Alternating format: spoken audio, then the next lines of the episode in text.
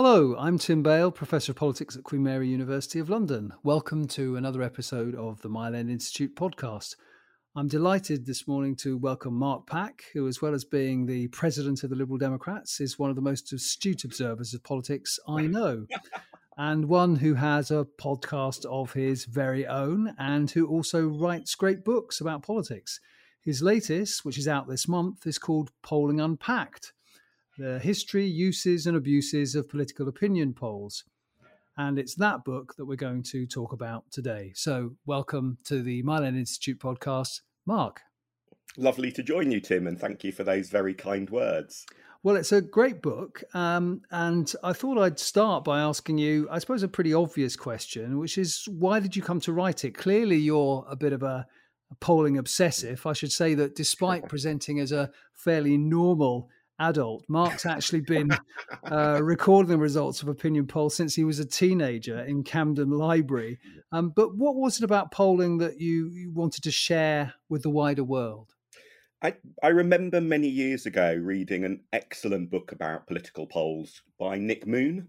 Really, really good book. And as I say in my own book, I think had Nick done an updated version of his, I would have probably not written my book.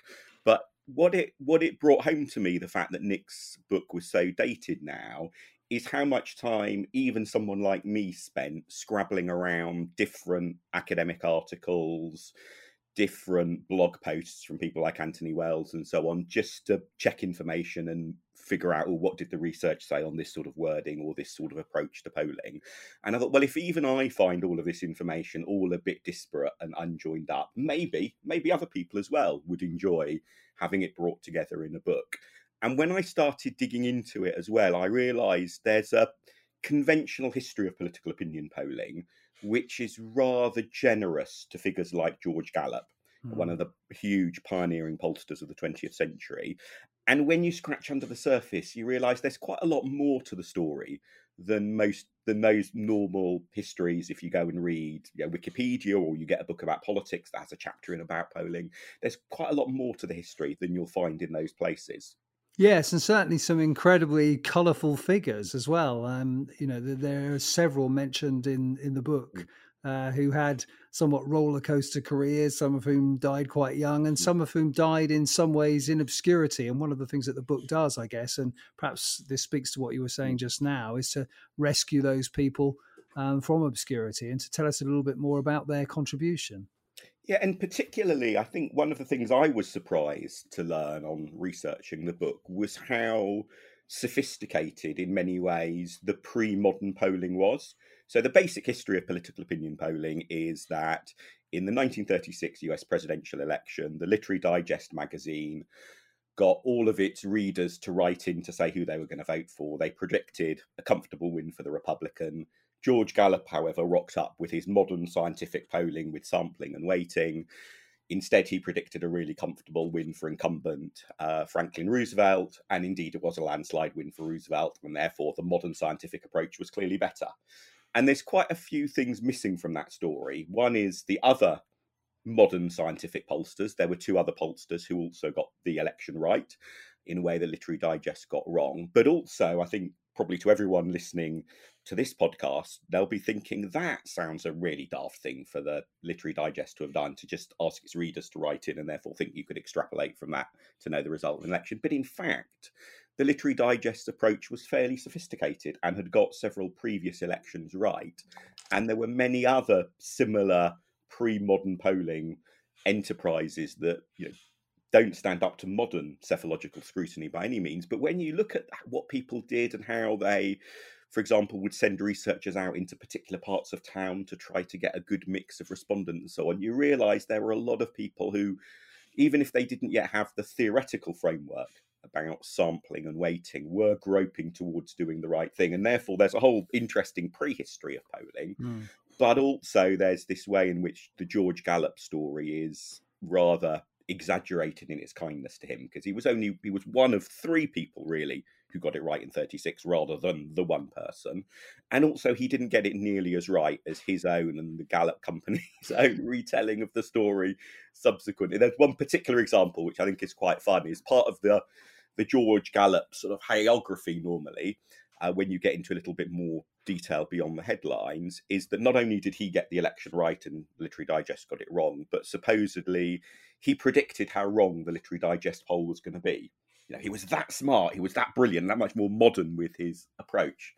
However, if you look at when he made his prediction and how he made his prediction, he made his prediction based on field work that he did for his poll that was carried out at a completely different time from when the Literary Digest did the field work for its, I was going to say poll, but I should maybe call it more a survey. Um, and so to be able to predict how wrong a poll is going to be done at a different time from your own, that's there's a bit of skill there in terms of understanding what might be wrong with it. Definitely, George Gallup was a smart chap, but there's a large degree of luck as well because if the underlying politics of the situation had changed, if the president had become notably more or less popular between those two times, then Gallup's predictions would have been mm. for naught. They'd have been undone by that change in reality. So lots of interesting additional nuances, I think, to mm. stories even that people are already familiar with. Yeah, two things to say about that. One is that, of course, newspapers in particular are still quite keen on conducting readers' polls. Think of the yes, Express, the Mail, the Sun. Um, you know, are, are, still keen on doing that kind of thing. And of course, we have Twitter polls, so mm. called, as uh, you talk about in your book. Second thing is, I mean, when do you think that we can truly say that polling became uh, a science rather than an art? Although, of course, as you make clear in your book, there's still quite a lot of art or artifice or artistry in in actually putting together uh, polls. Yeah, I, I mean, I'm I'm not sure how scientific in a way polling has ever become because as you say there's a lot of scope for skill and judgment and extrapolation. And there are still two fundamentally different schools of, of political polling. There is the school that tries to build really clever sophisticated models and often you know the people doing that modeling try to be relatively sparse with the number of variables they put in the models and so on, but essentially trying to build clever models based on past experience. And then there's the alternative approach, which is to say that those models can too often be too clever for their own good and end up with results that are less accurate. And so there's a minimalist sim- uh, approach in a way that slightly mirrors what we've seen with the food industry over the years. Is back when you or I were children, Tim, the food industry was all about how wonderful additives and processing was, how it made food better. Now, of course, we're in a very different world. And in a way, political poll- polling has both of those schools of thought, both of those approaches very much alive. But if you're if, if you want to take a point at which you can say, polling began to fairly reliably predict an election result. And therefore, if the poll is different from what you should expect, you should bet your money on the poll rather than your expectations. In that sense, probably uh, in the US, 1940 onwards is about the point once you've got the 36 election and then the 40 election. There's a couple of elections there where the where polls in the modern sense sort of make their mark. The US pollsters do then have uh, at least one very notable debacle subsequent to that, but it's about the middle of the last century. Mm. And I think, in terms of people who are interested in, say, other aspects of politics or history, if you're looking at, say, I don't know, how what life was really like in the Blitz in the Second World War, and therefore you look at some of the rudimentary opinion polling that was done at the time. That polling is pretty good. You know, you mm. obviously need to leaven it with other sources of information, qualitative and sort of non-polling sources of information. But I think uh, in the way that a surprising straw poll figure from the early 19th century about attitudes to slavery in the US, one would almost certainly dismiss as being a problem with how it was done.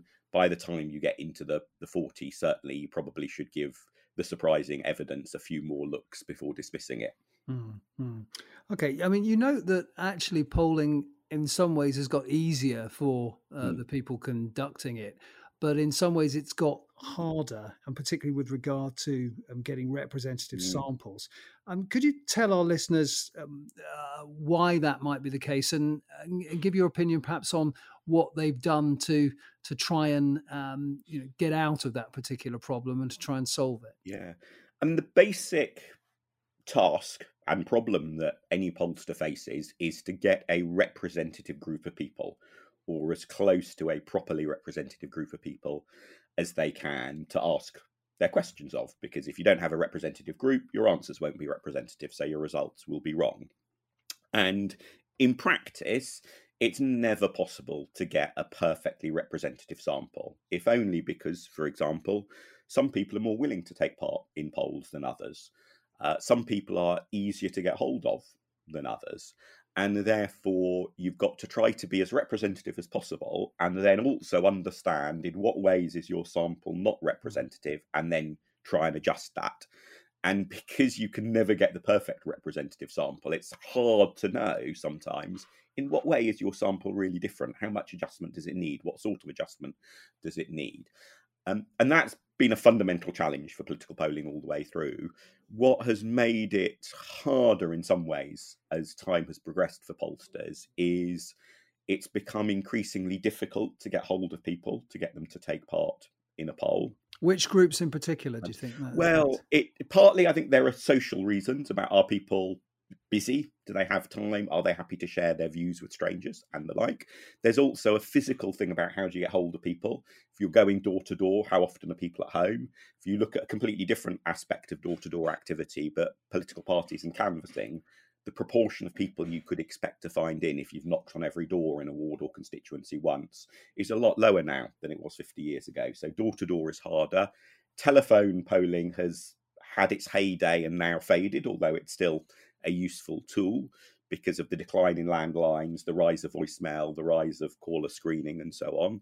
And internet polling, which is the modern solution to some of the problems now with with doorstep and telephone polling has a great advantage of speed. It's relatively cheap compared to those but fundamentally the people who take part in internet polls are the people who are willing to take part in internet mm. polls. And if you build up a panel you've also got that issue about if people have been willing to opt in to take part in more than one poll. So there's a whole set of biases that can creep in that way. So there's no one Hmm. sort of straightforward, magical, perfect methodology. But one thing I realized in sort of thinking about this for the book is face to face doorstep polling is not necessarily that much better than some of the other methods, you know, on paper.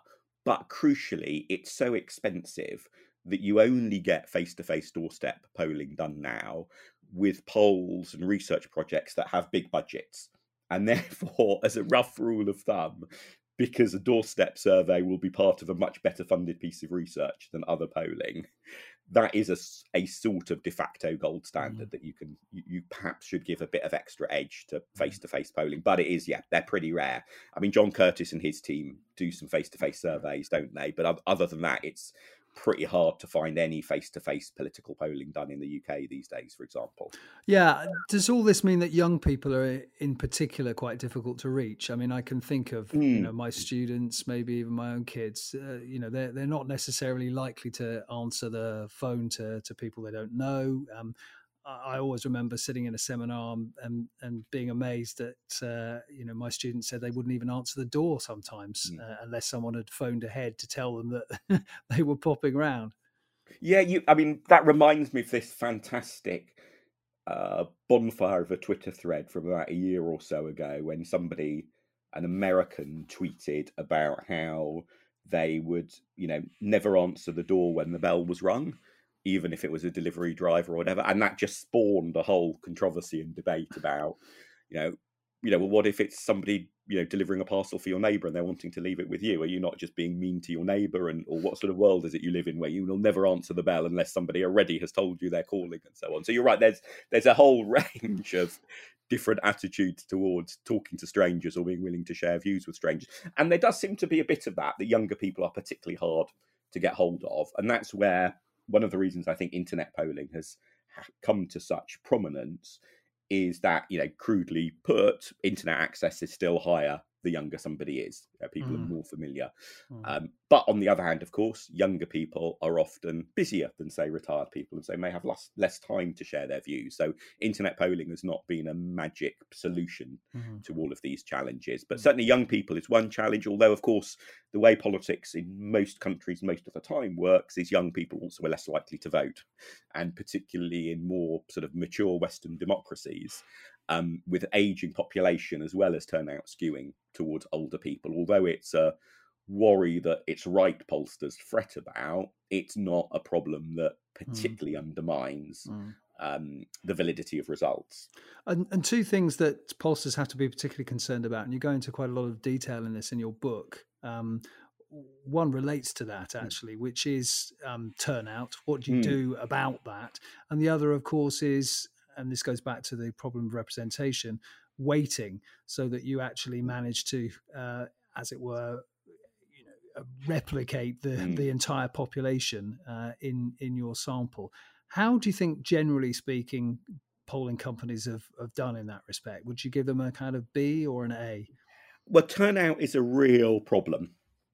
And it's why, if you look at the accuracy of polling, that political polls are more accurate on average the higher turnout is in an election. Mm. Um, and the reason for that is if you ask somebody in a advance of an election, are you going to vote in two weeks' time or whatever? People's answers are not that reliable. And so you get one school of poll- pollsters, therefore, who try to build quite sophisticated models to essentially predict how many people are likely to vote and therefore adjust their results in line with that.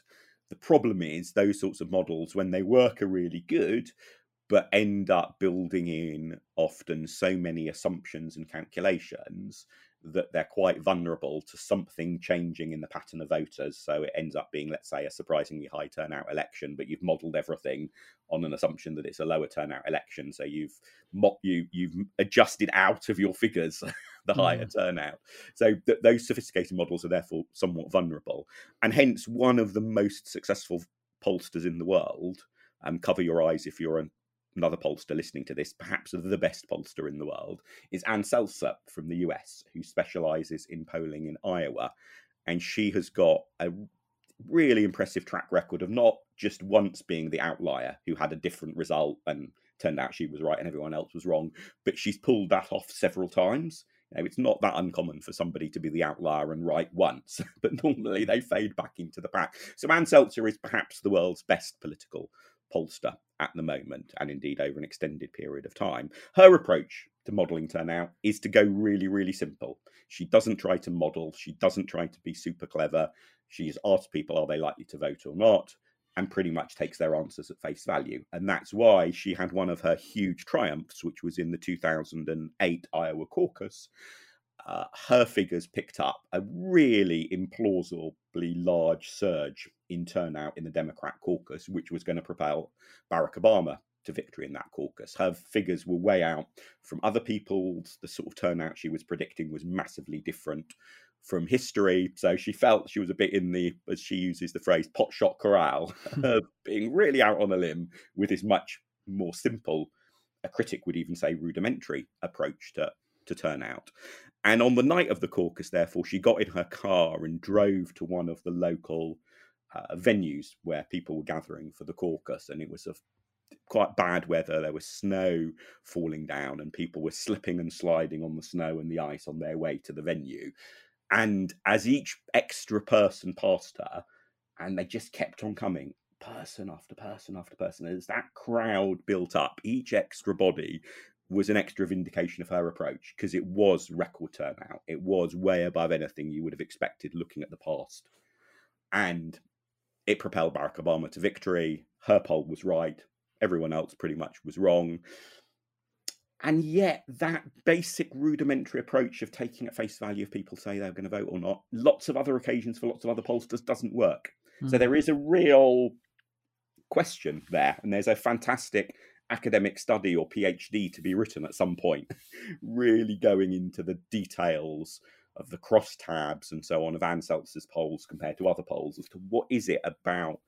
You know, is it her? Is it about Iowa? Is it about the US? Is it something about low turnout elections? You know, what is it? So there's a mystery at the heart of that. But the thing that we do know for sure is the higher the turnout, on average, the more accurate the polls because of all of these these problems. You, you make a good means, point. I mean, just just to in, yeah. interrupt there, you you make a good point there. Um, you also note in the book the Brexit referendum polling mm. and, and make the point that actually it wasn't that far off, uh, although it got the result wrong, the wrong way round. Mm. Um, do you think turnout made a difference there to pollsters' uh, inability to, to get the actual result right, even though they were quite close? Yeah, that does seem to have been a factor um, in that turnout was quite high. Um, and I guess, although the result of the referendum wasn't one I would, uh, the one that I voted for, you know, in terms of recognising that generally it's better for do- democracy when turnout is high rather than low. One could say it was high, and you know, in a in a surprising and welcome mm-hmm. way. But the nature of that increase in turnout above what people might have expected does seem to have been skewed, particularly towards people who might you might not have expected to vote coming out to vote leave and therefore it had an impact on the result. But broadly speaking, the you if you look at the historical track record of polls and the maths of the sampling and margins of error and so on, the polls that were coming out, you know, just before the referendum result itself should have been thought of as telling us that there was a five in six chance of Remain winning. Now that might sound quite high. You might think, oh, actually, yeah, no, that's yeah, of course, yeah, the polls are wrong. Five and six chance that's really high. Think of it the other way around, though. We should have thought of the polls as telling us there was a one in six chance of Leave winning. And imagine you were playing Russian roulette, you know, with a revolver, one bullet, six chambers. In that context, one in six is quite a worryingly high proportion. so I think there's both a thing about, you know, the polls were not brilliant, but also, and this is often the case where the polls are seen to have gone wrong, a large part of the issue is how people interpreted the polls, not just that question about what were the actual numbers coming out of them. Because I think one in six is. Hmm. Hmm. So, so turnout's one thing that pollsters have to cope with, and, mm. and, and to bring you back to the to the original question. And sorry, I interrupted, but um, mm. what about this this question of, of, of representation? I mean, um, you know, how how have they managed to to do? Yeah, that? so basically what pollsters try to do on the representation front is ask a series of questions of the people who are willing to take part in their polls. Things like how old they are they look at where in the country they live and so on. And then compare that with third party sources of information like the census and use that to weight their figures. So if you've ended up with not enough young men but you know from the census what proportion of young men you should have you can weight your figures to to, to adjust for that. The difficulty with that sometimes is that that other information is not always completely up to date. This was one of the problems for pollsters in Britain in 1992 when the polls got it famously and really badly wrong that they were using quite dated census information. That was one of the causes of that polling miss. But the other problem is, and we've seen this particularly in recent elections in both the UK and the US, is that some of the ways in which their samples are unrepresentative are really hard to measure and to adjust for. So it's quite common that pollsters now get samples which are made up to of people who are on average much more interested in politics than should be the case. Yeah, that people who are particularly keen on following politics are more willing to have us answer questions from a stranger about their views on mm-hmm. politics. But measuring level of political interest or enthusiasm and then knowing what the real figure is in the wider population, given you can't just do a poll to ask the wider population because you'll have that problem again, that's a quite a quite a conundrum. Um, and there have been, you know, some measures that in the past have not really mattered for weighting, such as level of education, which the different uh, polarization of politics in the US and indeed in the UK in the last few years have meant are more important. But at heart, that level of are you just polling people who follow politics more closely than average? That I would wager is likely to continue to be quite a challenge for pollsters. And when there is another polling miss of some sort at some point, because there's bound to be, I'd I'd be pretty confident that'll be one of the factors again mm. that a polling post mortem will have to really dig into. Mm. And of course, one of the problems for pollsters in the UK, and it's a, a problem obviously for um, pollsters in other first past the post systems, is that um, it's one thing to predict vote share. You can get that right mm. sometimes, but of course, um, extrapolating from that to seat share in the parliament can be um, quite tricky. Now, recently, one thing that pollsters have done to uh, try and get over that particular problem is to develop something called MRP. Mm. Um, and people might have heard of that. I wonder if you could just very, very um, uh, briefly, if you like, and, and simply, and, and I think the book is really good at doing this, just explain what MRP is and, and why it is purported to be, anyway, the solution to that particular problem. Oh, that's quite the challenge. And indeed, that's one of, I guess, one of the other thoughts I had at the back of my mind when writing the book is if you want a nice, good, non technical explanation of what MRP is, you'll have to work really hard uh, to find it. Although hopefully, hopefully, You will now feel that you've got that in my book if you read it. Um, but the heart of MRP is to say that if you want to know what the levels of voting support are in each parliamentary constituency, say around the UK, you could do a, a different constituency poll in each of them. And that is a mammoth, mammoth enterprise. You'd need to poll hundreds of thousands of people. If you do a national poll, a sort of one or 2,000 sample poll, you get the overall average figures, but you don't know within that how much those figures vary between different types of seats. And so, even yeah, if you think about a, a Great Britain wide poll at the moment, if you were to do that, it wouldn't really tell you about how Labour and the Tories are doing relative to each other in Scotland, because the proportion of your sample that's from Scotland is just too small to do that. So, what MRP does is it takes much larger samples, but the crucial sort of insight and cleverness of MRP is what it does is is it for any particular constituency you look at who are the different people in the electorate there you know and there are, there are a whole load of middle-aged white men who work in at the university and there's a batch of young women who work in say the hospitality sector and there's some old there's an older asian retired population. So, so you look at all of the mix of different people and use a much bigger national sample to work out for each of those people, for each of their individual characteristics, their age, the sort of place they live, whether they're in work or not, their gender, and so on,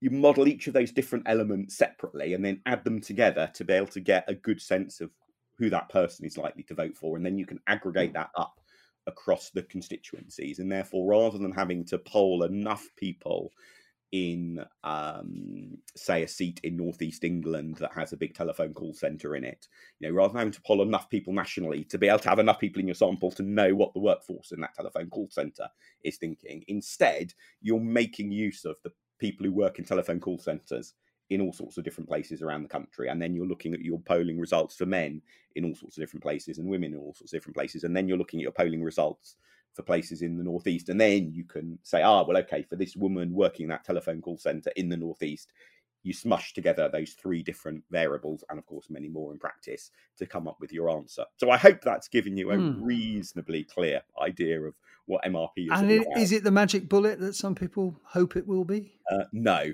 in a word. It is potentially really useful, especially for understanding after an election why the result was what it was. But in advance of an election, MRP has had it a little bit lucky. In a couple of general elections ago, there was an MRP uh, survey or series of surveys done by YouGov, which the Times newspaper splashed on its front page, the first of them, and it was a shock figure showing the Tories were going to do far, much worse in the election than everyone else expected and other polls were pointing to, and so on. And that was the 2017 election, where indeed the Tories did end up massively underperforming. And so the, the apparent debut of MRP was wow, this is this new, different thing that got it right. Except there was another MRP survey, uh, another set of MRP research done in that election by Lord Ashcroft and it didn't get anything like the same publicity, and it was way off. It predicted a comfortable Tory majority.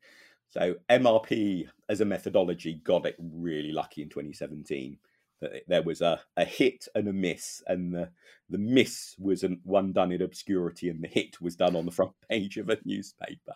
And so that's a warning, I think, not to mm. over enthuse around it as a methodology. It's also the case that because MRP does have some real power and has a bit of cachet about it because of that lucky break in 2017, that a lot of polling firms now are touting MRP as a service they mm. offer, and because of the economics of polling, with quite small sample sizes mm. compared mm. to the original sort of much larger 50,000 type purity of, of, of original MRP polling.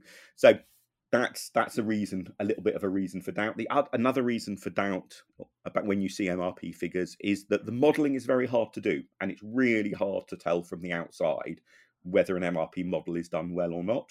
And in a, it's only really when you've got reality to check it against that you've got um, a, a judge there. And then finally, though, I think the big plus point in MRP's favour is if you've got an election result and you therefore can tell whether an MRP survey was right or not. And if it was right, then it gives you a level of detail about who voted which way and why that adds hugely to the level of understanding. So I think um, it's likely to be a methodology that ends up being really useful for people like you, Tim, in terms of you know writing books or articles after the event. I think definitely it. I can see it having a, a major part in the future. But as a magical solution to banish polling er- errors ahead of the election, it's useful to have another tool absolutely to compare with but it's not it's not the, the be all and the end all of polling problems. One thing that people might ask um, if they live in a first past the post system is well why don't we just poll marginals then? And this is something you go into the book. I wonder if you could um, talk a little bit about that. Yeah. I think surprisingly and counterintuitively certainly polling in marginals has got a pretty inaccurate record in Britain. It's not particularly great. And there's a there's a set of reasons for this. One is how do you define marginals? What really is a marginal seat? Because after all, if you just look at the results from last time, that might miss factors like is an incumbent MP standing down or not? Has there been a particular scandal? Has there been a big local factory closure? You know, there's all sorts of things that may make a seat look more or less safe than simply the result from last time. So defining who the marginals are is quite hard and therefore also then quite often knowing exactly what to weight the figures to can be tricky as well because some some some measures like census measures or election results you definitely have on constituency level but there may be other things which are not so amenable to uh, being able to measure correctly and therefore know what what to weight against and but also fundamentally the the thing with marginal polls is what you're saying, you know, is, is well, let's just poll marginals because marginals are going to somehow be different from the national average. And if you poll marginals and you get some results that are different different from what you know the national polls are telling you, what you really want to do to properly check that you've got the right results is then also poll some really safe seats mm. and see the comparison. Ah, is this okay? This is what's different in marginals what's different in safe seats. Therefore, this adds up to a picture that's consistent with the overall national picture. But of course, most polling is paid for by the media, and budgets never stretch to doing that sensible safety check. and therefore, you've also got this problem that if marginal marginal polls are slightly unclear who you should really be polling can be a bit harder to do. If the results are different you've not really got anything any way of checking whether they're different because you've got an insight or whether they're different because you've done something wrong. And it's also the case that marginals tend not to behave that differently from the overall national picture. There definitely are some variations but if you use uniform national swing on voting figures to project seat numbers at elections, you get roughly the right story. Um, you don't get the perfect story, and the classic case for you know people in my party and the Liberal Democrats of where uniform national swing got it really wrong was 97 election, Lib Dem vote shall, but the Lib Dem number of seats more than doubled. You know, UNS would have got that completely wrong, mm. but UNS is not that that off, and so marginals are this sort of not particularly useful tool when you've got something where you have to be really refined and specific to to actually be able to add something useful to what the national polls mm. are telling you. And so I in the end my conclusion at all of that is I think I'll probably pay less attention to marginal polls in the future than I have have in the past because they're they're it, it's different, you know, perhaps in, in, in places like the US with with their state based you know, presidential college, um, mm. electoral college, sorry, for the for the president, and the yeah the, sort of safe states in that sense are massively massively safe and but also demographically massively massively different often from the swing states in a way that in again in the UK actually whether a seat's marginal or not isn't so much down to demography. So one re, you know one thing at the moment about whether a seat you might think seat is marginal or not is is it a Lib Dem Tory marginal or not? And a big chunk of that is how is down to how strong are the Lib Dems in that seat, and a big chunk of that is down to the slight quirks of local personalities of have there been three really good local campaigners from the Lib Dems living there for the last five years or not? Mm. And so it's not broader pictures of demography tell you, which you know that, that, that, give you big differences between safe and, and marginal seats. A lot a, a, lot more of it is down to individual quirks like that, all of which adds up to a background against which marginal seat polling in the UK at least is not that useful. Right. Yeah, I mean, a, a, lot of what your book does is is go into you know the, the the weeds of polling in a very interesting way, I have to say, in a very approachable way. Um, but you end up with ten golden rules mm. for those who um, pay attention to polls. Now, I'm going to play a, a, mean trick on you and, and ask you to pick what would be your top three from those ten golden rules, or at least if you prefer three that you feel we haven't already touched on. So I think. Um now, I'm, I'm beginning to wonder if I've ordered them in the book correctly because the first one I'm going to pick is number seven, which suggests that maybe if everyone goes out to buy the book and I get to do a paperback edition, maybe I should reorder them. but, but number seven, the more attention grabbing an individual poll is, the more likely it is to be wrong. Instead, treat polls like a set of ranging shots. You need multiple sco- polls to scope out the truth. Mm. Um, and this is the cancer almost at the heart of modern political polling, that most of it in the UK is funded by the media.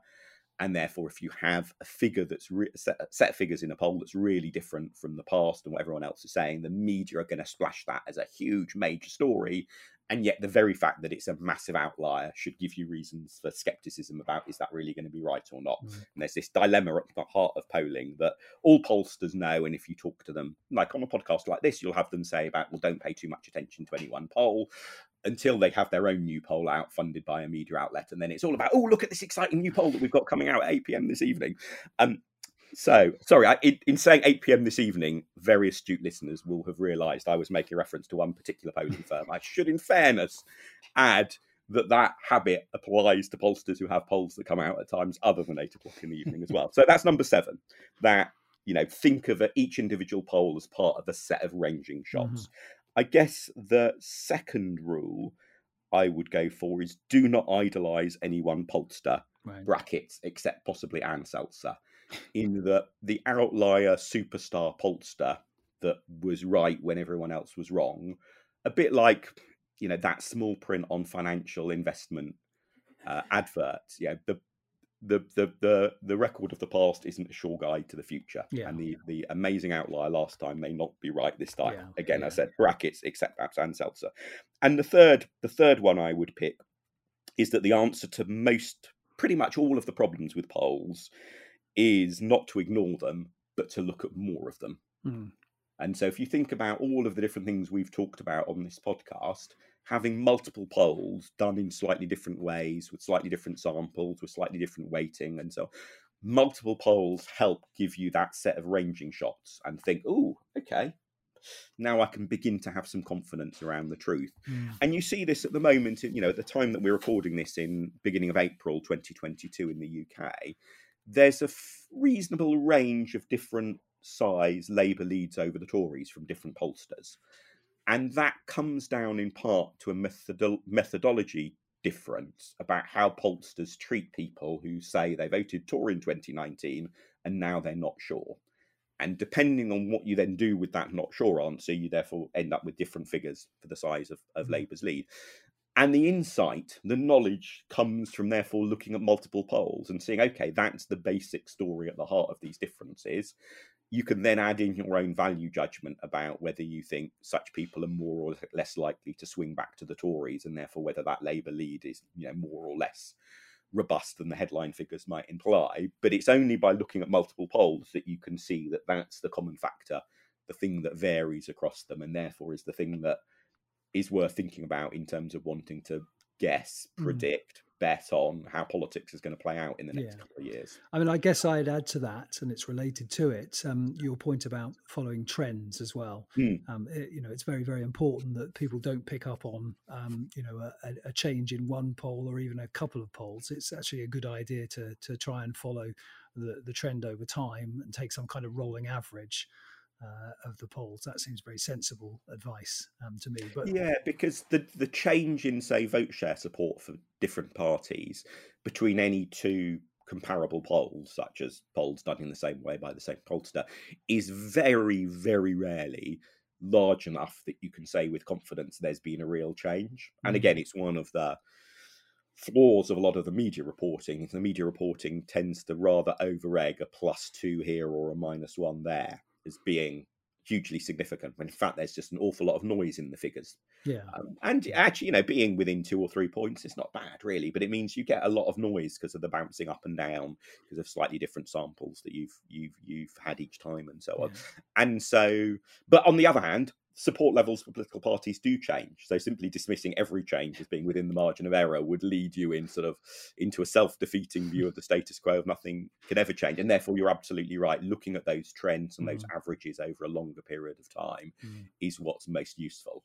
I'm going to end with a, a very unfair question to someone who's written a, a book about um, polling and political polling, uh, and that is: Do you think sometimes we pay too much attention uh, to polling. Do, do, politicians, for example, pay too much attention to, to polling and uh, shouldn't, as, as some people who criticise them, um, shouldn't they be, you know, more interested in in uh, principles, in policies, etc., etc. I will ask, as you've mentioned politicians in your question, I will give you a politician's answer and say yes and no. So we definitely pay too much attention to political polling in the sense that the closer an election is, the more everyone gets sucked into paying atten- lots of attention to polls and the latest poll and who's slightly ahead. Because if it's feeling close, it feels like, oh yeah, let's let's let's really look at the polls and see what's going on. But of course, the closer an election is, the more likely the polls are to have it wrong because the polls end up being one or two points out, which might still be a very respectable result in many ways. If an election is really close, that means they've got the winner wrong. Hmm. and therefore, we tend to pay most attention to polls on the occasions when it's hardest for them to tell us what we're, what we're seeking to know. On the other hand, fundamentally, politics and democracy is there to serve the public, and knowing what the public thinks is a really good thing. And polling is essentially a rolling set of inputs from the public expressing their views that politicians listen to. And that's a good thing, particularly because if you've been to Eton, if you're mates with a Russian oligarch, you don't get to be polled an extra time. Your your results in the poll don't get to be weighted up. There is a real egalitarian factor at the heart of polling about you know privilege and connections and wealth not giving your answers extra weight in the way that they do in so many other aspects of politics. Mm. And so, in the end, I view polling as rather like the jury system when it comes to the courts and the criminal law, in that it's not perfect, but it's an awful lot better than the alternatives. And that egalitarianism at the heart, the idea that 12 ordinary people are judging you on a jury, the fact that pollsters have tried to get a representative sample of everyone, not just their mates that they were at university with, and so on, that is a really good thing. And in that sense, let's let's pay lots more attention to it. Okay, well, certainly anybody who um, would like to pay more attention to it should uh, go off and read Mark's book. It's called Polling Unpacked. I'd like to thank Mark for taking the time out to come on the pod to talk about that book. I'd also like to thank our producer, Gary Schwartz, for doing all the techie bits um, today. And finally, I'd like to thank you for listening. If you've enjoyed the podcast, we've plenty more of them here at the Mile End Institute. We're also on all your favorite or least favorite social media channels. And check out our website. Just put Mile End Institute into Google. So until next time, goodbye.